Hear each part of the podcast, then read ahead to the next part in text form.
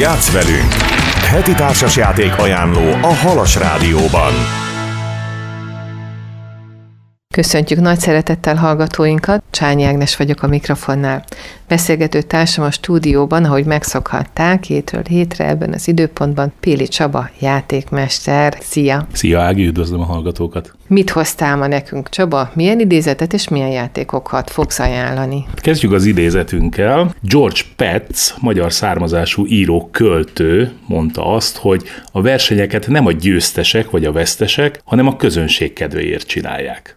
Ó, mennyire igaz ez, ha a profi focira gondolunk például. Így van, és igazából amiért én most ezt az idézetet elővettem, az a már sokszor emlegetett BGG, ugye a Board Game Geek, nagyon sokszor emlegettük, nagyon sokszor hivatkoztam rá, viszont igazából még nem tértünk ki rá, hogy valójában mi is ez. Úgyhogy egy picit most szeretnék erre rátérni, hogy mi is a Board Game Geek, miért érdemes ezt megismerni, és miért érdemes ezt nézegetni. Maga a Board Game Geek az egy közösségi összedolgozás eredménye, tehát igazából van egy weboldal, hasonlóan, mint a filmes témában az IMDb, itt mindenféle játékok fölkerülnek, egyetlen egy kikötése van a Board Game Geeknek, hogy csak olyan játékok kerülhetnek föl, amik legalább két fővel játszhatók. Tehát az egyfős logikai játékok, egyebeket ők nem engedik be, ezt én nagyon sajnálom, mert nagyon sokszor nagyon jó egyfős logikai játékok is vannak, amik akár később társas játékként is használhatók, ugye, hogyha hallgatók esetleg emlékeznek korábban a Mondrian Blocksot többször is emlegettük ezzel kapcsolatban.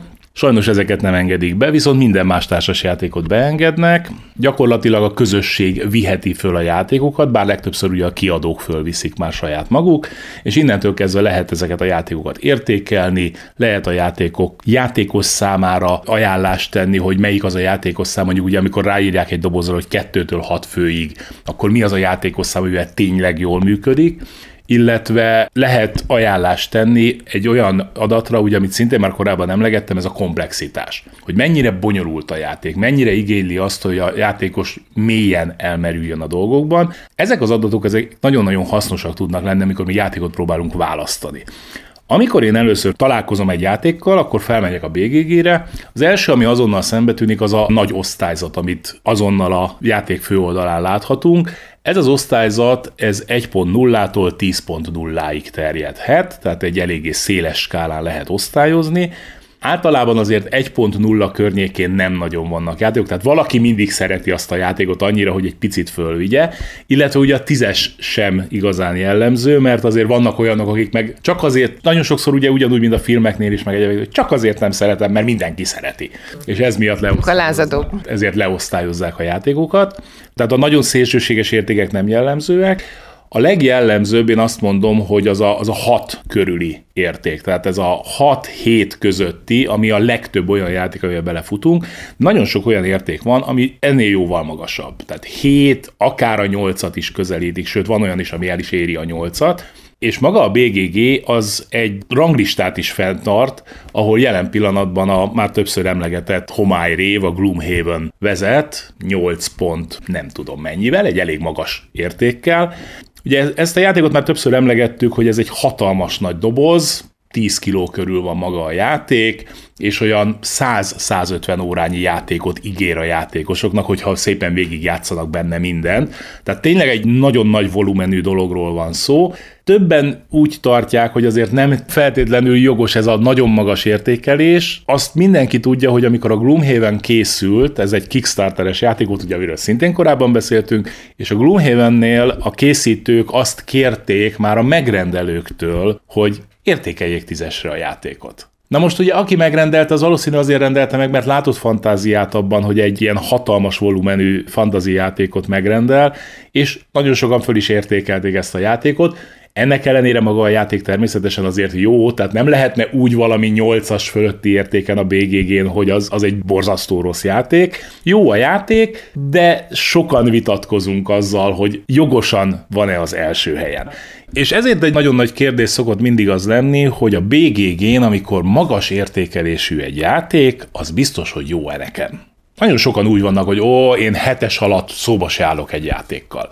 És valóban a magas értékelésű játékok jó része tényleg nagyon jó játék, csak nem biztos, hogy nekem. Ugye erről is már többször beszéltünk, hogy az, amit nagyon sokan ajánlanak, és nagyon sokan azt mondják, hogy ú, ez egy nagyon jó játék, az egyáltalán nem biztos, hogy jó nekem. Én a múltkor megnéztem, nekem olyan 10-15 játék van meg a top 100-ból hallgatóknak mondom, akik eddig véletlen nem tartottak velünk, hogy 500-nál több társas játékod van. És ebből csak egy olyan 10-15, ami a BGG-nek a top 100-as listáján van. Ez valószínű annak is köszönhető, hogy én a nagyon nagy volumenű játékokat nem annyira preferálom, tehát nem nagyon van otthon olyan, ami 5-6 óra, meg hasonló játékidőkkel és nagyon-nagyon hosszú tanulással, tehát inkább nálam is a családi, illetve a családinak a felső kategóriája, vagy ha már nagyon a gamer játékok, akkor abból meg inkább a kicsit könnyedebb játékokat válogatom ki, és ennek köszönhetően azt mondom, hogy hiába van ott a top 100, hiába van ott a Gloomhaven az első helyen, ha jól emlékszem, akkor most épp a Brass Birmingham a második,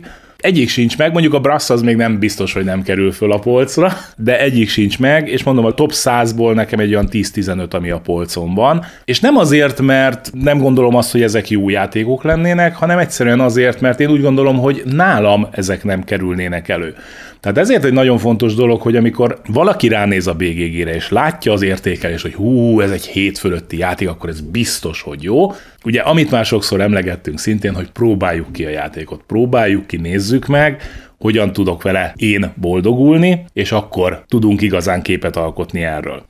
Pontosan ezzel kapcsolatban egy pici kis kulisszatitok ezzel a műsorral kapcsolatban, ugye most már fél éve megyünk, és soha nem hangzott el az, hogy ez a műsor, ez annak ellenére, hogy nagyon jól hangzik, hogy ez élőben megy, de mi ezt felvesszük sokkal korábban.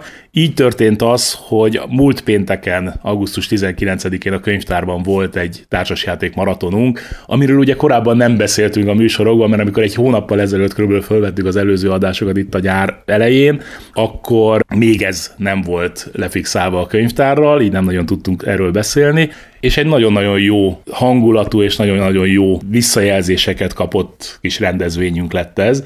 Úgyhogy érdemes a Társasjátékklubnak az oldalát is követni a Facebookon, mert nagyon sok információt ott lehet megtalálni arról, hogy éppen a közeljövőben milyen közös játékokra van lehetőség. Ugye a Tibor Társasjátékklubról beszélünk, melynek vezetője Péli Csaba, akivel beszélgetünk hétről hétre.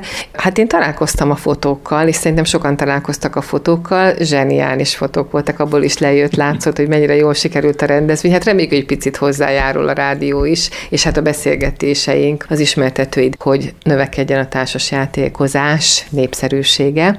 Jöjjön zene, folytatjuk Péli Csabával. Játsz velünk! Heti társasjáték ajánló a Halas Rádióban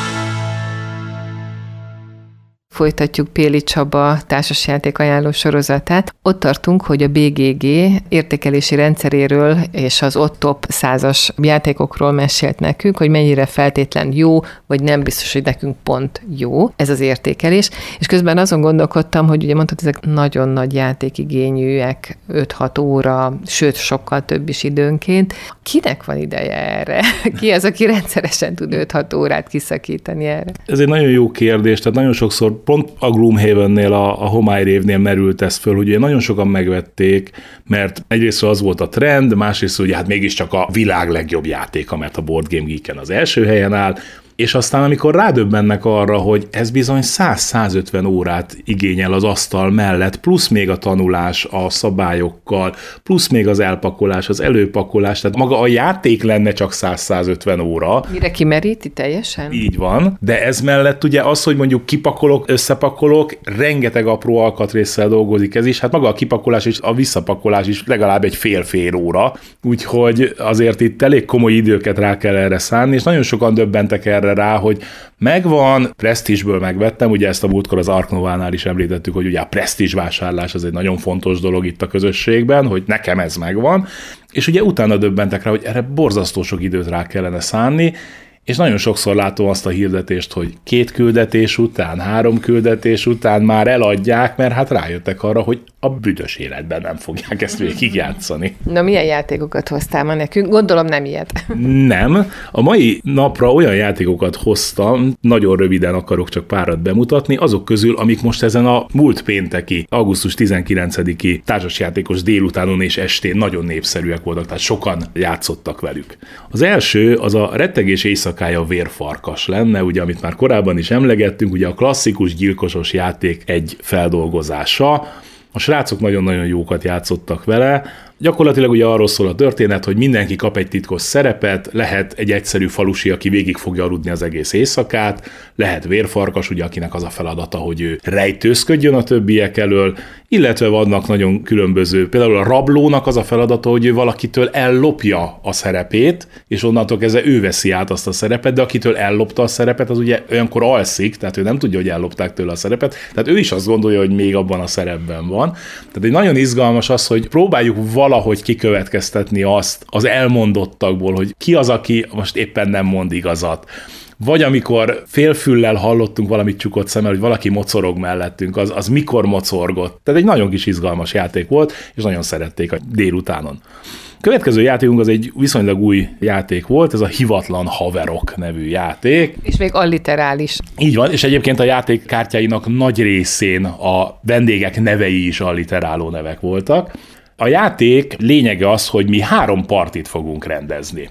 Ezeknek a partiknak lehet egy témája, akár kettő is, tehát például lehet egy politikai családi bulit rendezni, és próbálunk olyan vendégeket szerezni, meghívni, a kezünkben lévő kártyákból olyanokat választani, akik erre a bulira szívesen jönnének és közben van a bulinak néhány altémája is, például mondjuk, hogy pizzát fogunk enni, társasjátékozunk, gyerekes buli lehet, esetleg ital lesz, vagy beszélgetés, vagy bármi egyéb, és minden egyes kártyán az adott karakternek, akit mi meghívhatunk ebbe a kis buliba, van egy szeret és egy utál sora, és például van olyan, aki imádja a pizzát, viszont utál beszélgetni. És próbáljuk meg úgy összerakni a kis bulinkat, hogy ezzel minél több pontot szedjünk össze, és mindez úgy történik, hogy a kezünkben lévő kártyákból mindig egyet kiválasztunk a bulinkba, egyet azt mondjuk, tehát ő a hivatlan vendég lesz, tehát őt félretesszük, ő nem lesz pontozva, majd a többi vendégünket továbbadjuk a szomszédunknak, és a másik szomszédunktól pedig megkapjuk az ő megmaradt vendégeit. Tehát így próbálunk folyamatosan optimalizálni, egy nagyon jó pofa és nagyon gyors játék, és viszonylag nagyon egyszerű szabályokkal, tehát könnyen tanulható volt, ezért is volt valószínűleg népszerű, és sokszor került asztalra. A következő játékunk egy számomra is egy nagyon nagy meglepetés volt, egy icipici doboz, az a címe a játéknak, hogy Silencio. Tehát ha valaki egy picit a latin az olasz nyelvvel barátságban van, akkor a szilenciót pontosan fogja tudni, hogy ez a csendet jelenti. És a játéknak pontosan ez a lényege, hogy végig csendben kell lennünk. Tehát úgy ülünk az asztalán, itt nem lesz kockacsörgés, itt nem lesz semmilyen beszélgetés, gyakorlatilag semmilyen kommunikációnk nem lehet a játék során. Kapunk egy marék kártyát, minden kártya négy szín valamelyikéhez tartozik, és 1-től 13-ig, hogyha négyen játszunk, akkor 13-ig, két főnél csak 8-ig vannak például benne a lapok. Tehát 2-től 8-ig osztunk ki két játékosnál 6-6 lapot, és ezeket a lapokat nekem úgy kell letennem a megfelelő sorba, a négy színhez, hogy mindig növekvő sorrendbe kell rakni a lapokat. Tehát mindig az előzőnél nagyobbat kell tennem, viszont nem beszélhetem meg a másikkal, hogy nála mi van.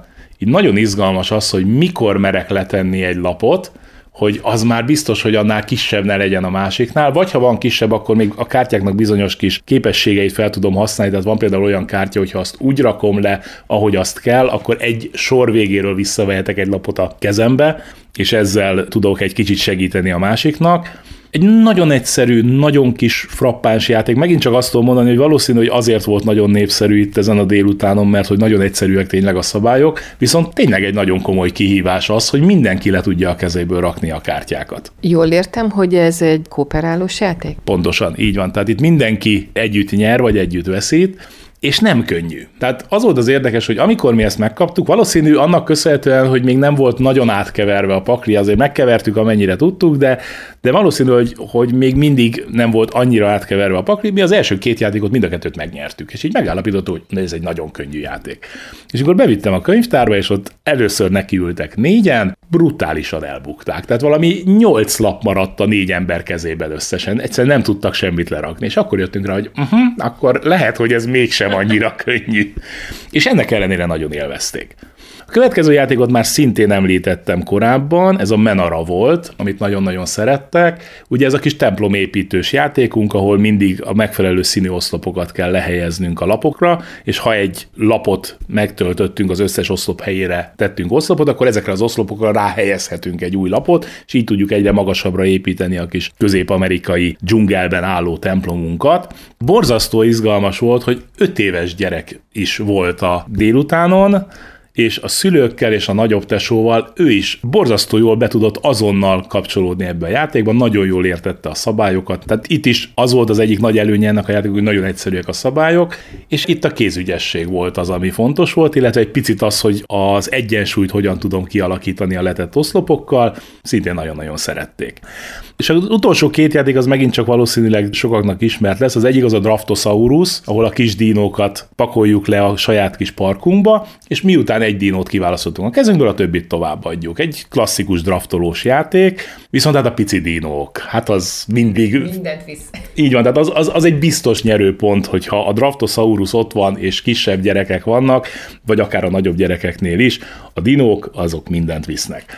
És az utolsó játék az, már szintén egy korábban említett játékunk, az Invisible. Ugye ez az a játék, ahol egy kártyát mindig kiteszünk az asztal közepére, magyar fejlesztésű játék a kék játék kiadó gondozásában, egy kártyát kiteszünk az asztal közepére, és ezen a kártyán vagy egy dolog hiányzik a tárgyak közül, vagy csak egy dolog van rajta, és ezt kell észrevenni előbb, mint a többiek, és hát ez az a játék, amivel mindig úgy ülünk le, hogy hát játszhat vele a szülő is, de készüljön fel arra, hogy brutálisan el fogja verni a gyerek, itt is ez volt a helyzet, apuka leült két lányjal, és hát a két lány rommá verte a szülőt, viszont ennek ellenére nagyon-nagyon élvezte mindenki, úgyhogy ez is egy nagyon klassz játék volt, és ugye mindegyik játékra igaz volt az itt ebből a felsorolt hatból is, hogy nagyon egyszerű, nagyon kis pici szabályokkal, pontosan arról szólt a történet, hogy leülök, és legfeljebb 10 perc után gond nélkül tudjak velük játszani. Úgyhogy egy nagyon-nagyon klassz rendezvényt sikerült így augusztus 19-én összehozni.